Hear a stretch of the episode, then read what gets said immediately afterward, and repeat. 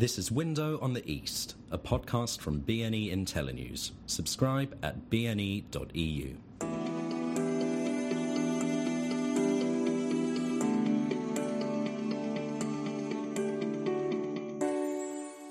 Welcome to Window on the East. I'm Liam Halligan, Editor-at-Large. In this edition, our final from the Saint Petersburg International Economic Forum, I ask Editor-in-Chief Ben Aris about Vladimir Putin's keynote speech. So, Ben, I think between us, we've been to pretty much every one of these uh, S P E F uh, International Economic Summits here in Saint Petersburg. And from before, when they used to be held in the Q E two Exhibition Centre in London. I mean, and there was that famous year when the Kremlin put the kibosh on it and said, no, why are you going to London to talk about Russia? You have to come to Saint Petersburg. We're showing our age. You seem to think in your coverage that this was a very, very important speech by Putin here at the twentieth summit. Yeah, um, and it's nice. It follows through. Um, we wrote a big piece in B N E um, about two weeks ago about Plan K. Kudrin's come to the fore. And the way the I former th- finance minister now back in the fold. Exactly. And he, you know, we used to call him Mister Prudent. Uh, he's the man who came up with the idea of creating the Sovereign Wealth Fund to you know, siphon off some of this this oil money, which ended up being a six hundred billion dollars um rainy day fund that's come in incredibly useful in the meantime. Um, and he managed to keep that. And in Russia, you know, corrupt as it is, the idea of having six hundred billion dollars that none of the people in the government, the oligarchs, the Duma could touch was a huge achievement. And he got sacked because he had a row with Putin over military spending. And he's been kept very visibly in the sidelines ever since. And the idea was, and it was always obvious, because we've been talking about Plan K for years, that he would be brought out when it was ready to reform Russia. So you think what we saw at S P E F uh, this weekend was the unveiling of Plan K? This was the official acknowledgement that it's gone to the top of the agenda. I mean, Putin and Kudrin had a brainstorming session about two weeks ago, which kicked off the plan where he was officially appointed the head of the Economic Council. And there they went into it with the public statements we went through. The, you know, they laid out the, the groundwork of the, uh, the plan, which boils down to a change of model for Russia. All of the growth drivers we had in the past, such as construction, oil money, consumption, they're all exhausted. All the catch-up is exhausted. And that was already clear in two thousand thirteen when we had one hundred dollars oil, yet G D P growth already slowed to one percent. So Russia was broken, and it needed to be fixed. But Putin so those sectors would only be kind of normal level economy growth rather than emerging market levels of yeah, growth. Yeah, I mean that's it. The the you know the, the, the nineties and the noughties were all about catch up, and that's easy growth to do. I mean, in a way, you could say China's actually reached the same point because it was growing seven, eight, nine percent, and they don't need to do anything except like you know put bums on seats in factories uh, and export.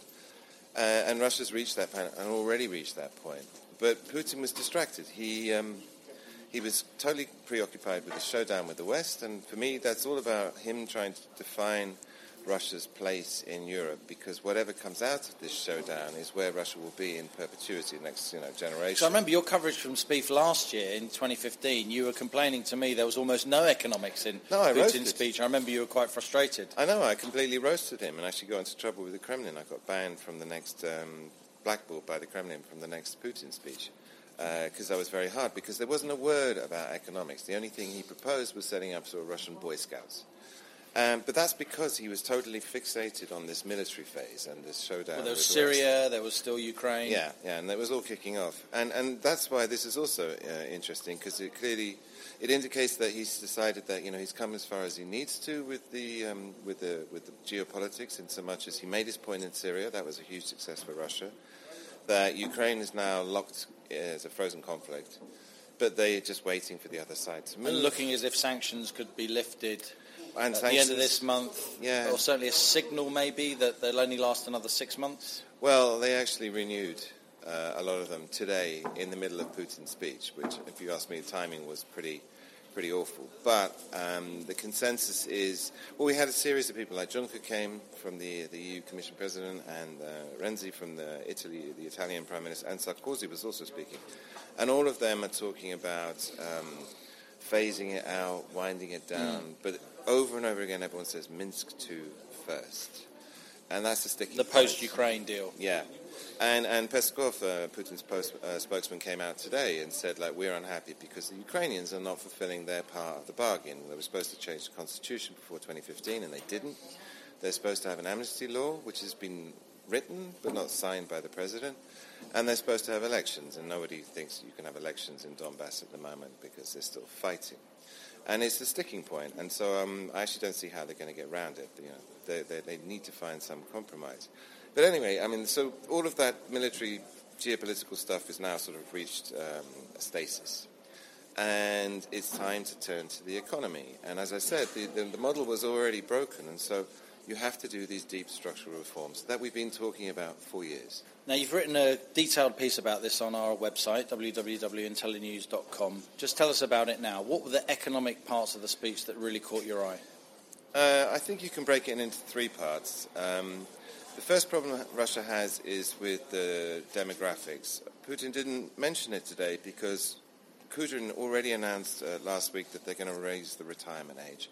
That's going to create four and a half million extra workers in the economy, and that will more or less account for the, the, the people they've lost from the early nineties, you know, the collapse in life expectancy. So that's kind of fixed already. The labour force is going to remain um, constant. So Putin was focusing on today on, you know, the other major issues. Um, the first one is investment. This is the big plan, is to change Russia from a consumption and hydrocarbon-driven model to a uh, investment-driven country. Russia needs to invest, or have investment growing by twenty percent a year. At the moment it's actually shrinking, so this is an enormous problem. The second thing was then um, innovation and investment into the intellectual capital of the people. So he was talking about, you know, investing into education, schools, and again, Russia's university system was in crisis in the nineties because of the rampant corruption. You know, to get into a really good school like Moscow State, M G U, You, could, you had to pay ten thousand dollars, and people were. And they've managed to res- reverse that, so the universities have been climbing up the rankings again recently. However, he's talking about taking it down to school level, to introducing, you know, design, computers, uh, project-based uh, teaching for children to get them used to working in groups, um, doing creative things.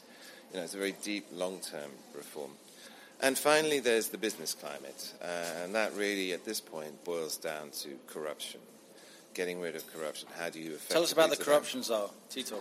Titov. Well, Titov, you see, was um, hired as the um, business ombudsman. He's actually a champagne manufacturer, a friend of Putin's, um, and he's generally regarded, uh, having met him several times, as a liberal and forward-looking guy. And he was hired to try and stamp out the corruption. And the main problem in Russia with corruption is state officials, tax police in particular, starting cases against business people who they're trying to get bribes out of. And then they won't pay, and so they're thrown in jail and sit there until they do pay. And they're supposed to, there's, a, there's an estimated one hundred thousand people sitting in jail in Russia today on trumped-up charges. And Tito, when you say trumped-up, you mean they may be true or they may be not, or they're absolutely not true? Titov said to me that he estimates the people who are in jail falsely accused of economic crime is one hundred thousand people. Right.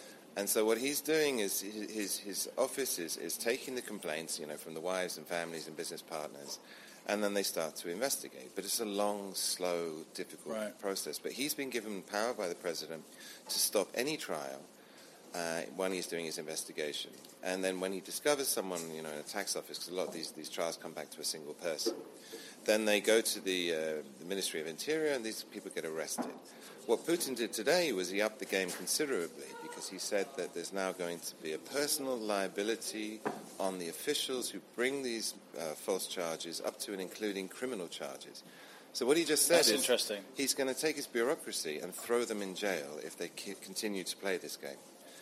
So, and I think he's serious. I mean, coming from Putin, you know, people take this stuff seriously. But it's like, you know, a bit like Russia bez durakov. Russia without idiots, yeah. But um, again, it's, you know, corruption is, is a generational thing. I mean, it's, it's deeply, deeply embedded. And moreover, the crisis, the slowdown, has made it worse. I mean, when it was getting better. And on top of that, the, the other interesting thing um, that he came up with with the business climate was he singled out the uh, the regions. Now, Russia is generally seen as Moscow and everything else. However, there have been, in the last ten years, some extraordinarily successful regions, and in my piece I mentioned some of them, and we've been to interview the governors, Kaluga in particular, Tatarstan in Kaluga's particular. Kaluga's got Volkswagen, L'Oreal, um, it's got uh, tax breaks, it's all been a kind numbers, of darling of international uh, all investors. All its numbers are, are double rushes, you know. Industrial production is rising twice as fast, foreign investment is like five times, ten times higher than the rest of the country. Um, Antimonov, the, the governor, what he does is when an investor comes, he gives them his phone number and he says, yeah. look, if you have a problem you cannot solve, call me. And as a consequence of that, there's no corruption because all of the administration know that if you try and take a bribe by causing some problem... They'll just call the governor. They'll call the governor and you'll end up in jail. And yeah. so they don't do it. No. Um, and what Putin was saying is, look, we have these grey, and he, he made quite a long list. I mean, about a third of Russia's regions now, you could say, are relatively successful. But he asked the question, where are all the others? Yeah. Why aren't you there? And he said, come September, the autumn, we're going to now go in through and look at all these regions and take the best business practices from them and ma uh, management practices, and we're going to um, force everybody else to adopt them. And he threatened them with their jobs. He said, like, you know, we're going to have, quote, unquote, a very serious conversation in the autumn if you don't do this. Do you think this is serious, Ben? Do you think there will be follow-through? Well... He's yeah. obviously trying to move the diplomatic narrative onward from, you know, the end of sanctions and uh, and, and conflict and all the rest of it to showing well, it was that he's domestic. Getting the domestic house in order. But it was a domestic message. I mean, he, he, he led his speech with talking about um, the international geopolitical situation and sort of laid out his position, like, you know, I, I'm not going to budge on certain parts of this. But this, this the, the bulk of the speech was, was aimed at the, uh, the domestic audience. And it's serious in so much as it's one of the most specific speeches I've heard. I mean, a lot of these ideas have been around forever. I mean, the problem with Russia is it's completely obvious what needs to be done. Where they fall down always is on the implementation. And I've always said that's a function simply of the country being so big. People underestimate how difficult it is to impose a reform on a country this size. You know, if you're in Tallinn, you just call the four bankers in, have a cup of tea with them, and fix the banking sector. Here it's like two thousand banks on across nine, nine, nine time zones. However, um, that remains the problem. It's like how he's going to actually implement all of this stuff. But the specifics of the plan, the, the deadlines, um, the, for example, they're going to promote small and medium-sized enterprises. And this is a very important part as well because up to about half the population are dependent on the budget for their income. So one of the reforms you're going to have to do... On the state budget. State budget. One of the reforms you're going to have to do is take people out of the public sector, yeah. get them into the private sector. How yeah. do you do that?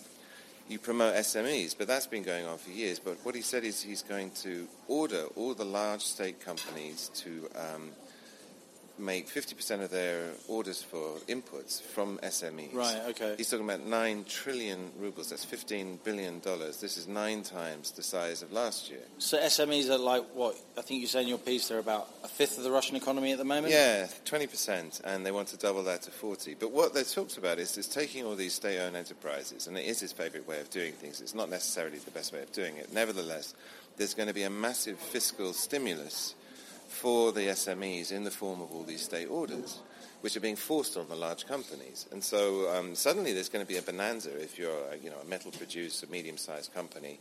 You're suddenly going to get the likes of Russia Railway turning around and saying, you know, build us forty thousand railway cars, whereas before they, they ignored you.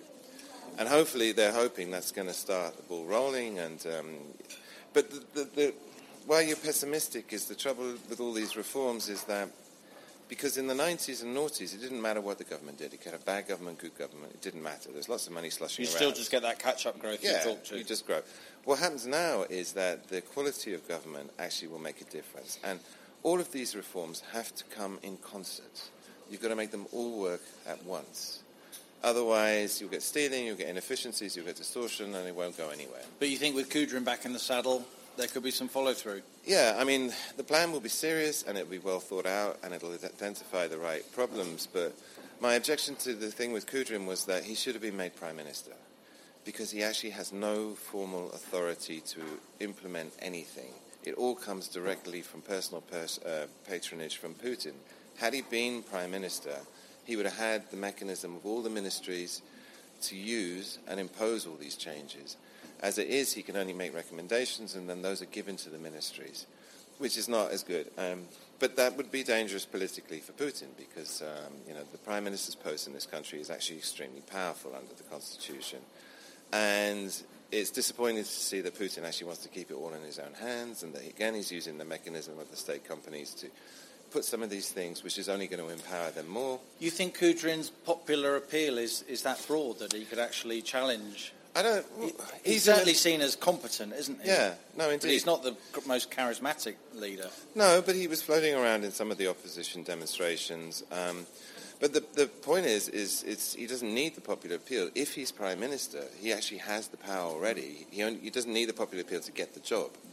Once he has that job, um, if you remember back in the nineties, and everyone, you know, it's just like ancient history now, that when Zhuganov, when we were young, yeah, when Zhuganov, the head of the Communist Party, they had the biggest fraction in the Duma, and Yeltsin spent half his life battling the Duma. Yeah. There was a real ding dong there, yeah. And Medvedev is, is a complete puppet, and so he does nothing, and so you don't notice, and so much as all the power is effectively in the presidential administration. But with someone like Kudrin as Prime Minister, that's a different, different kettle of fish. And just finally, what's your overall impression of being here in terms of who's actually turned up? Russia's still not in from the cold. Sanctions are still applying. Yeah. People still get a hard time for coming. Who have you seen around? Uh, not many people at all. Uh, what struck me, firstly, was there were very few Europeans, almost no Americans. There's one direct flight between Saint Petersburg and Moscow, and if you flew today at three o'clock, the plane was half empty on one flight for Russia's major economic event. I think that says it all, is that everyone is like... They're, they're interested in the debt market. Sarkozy was here, Juncker was here, but... But they're all, you know, politicians. I mean, the thing is, the whole thing's operating at that level, at political level, because the, you know, international, quote-unquote, investors who are here, big Chinese delegation. Yeah, always. Big Arab delegation. Yeah. You know, big uh, Korean... Some of the sovereign wealth funds delegation. We saw last night, yeah. But it's all operating at that level of delegation, which is, you know, sort of part political. Whereas in previous years when we've been here... It's been like uh, a Wall Street reunion, right? Yeah, and you sit in the garden in the sun and you see fund managers you haven't seen for a while. It's yeah. sort of a bit like sort of a family reunion or family anniversary, and you sit there and chat to people. And none of those people came. Uh, I think on the direct investment and multinational level, um, they, they stayed away because you know, Russia's not actually particularly interesting for them at the moment. But that may change. Certainly um, the mood was a lot more upbeat than it has been for the last two years. So we're looking forward, whereas before we were just sort of hiding under a rock. But they need to deliver. I mean, they really do need to deliver. And on the macroeconomic front, the fundamentals are good. We're looking forward to a bit of growth. And if they uh, pull it off, there will be a boom, in so much as the, Russia has no debt, the companies have no debt. Uh, you remain with this enormous uh, consumer market, which has an income equivalent of the Portuguese. Which totally income are, per head, yeah, to the and, and the, yeah. the people are totally under one hundred forty-five million of them. Indeed, and, and the, even the people have paid off all their debt because of the crisis. So the, potentially there's a massive credit fuel boom. What is it that we always say? Russia's either the best performing or the worst performing stock market in the world. You yes, just, you just got to pick your year. And uh, currently, it's the best performing in the world. You know, just on the first quarter, just to catch up from like really. It's like Bill Browder used to say. You know, Russia's like it's gone from really, really atrocious to just bad. And that's a twenty percent gain. You know, that's a very nice return. And so we want to go from, right, bad to, you know, sort of, you know, actually they might be starting to do something. And that's another twenty percent gain. So people are start, I must say, on the equity front, people are starting to look at it again. And there, there's uh, definitely some interest. But a little bit too early. However, Putin's speech today, I think, will be a milestone because we can look back to it and say he put his flag in the sand on that day and they had, they're going to seriously attempt. And some of these reforms are going to work and make a difference. And if they manage to do everything in concert, which, I don't know, maybe remains a pipe dream, then it could make an enormous difference. We'll have to wait and see. Ben Aris, thank you very much. Pleasure.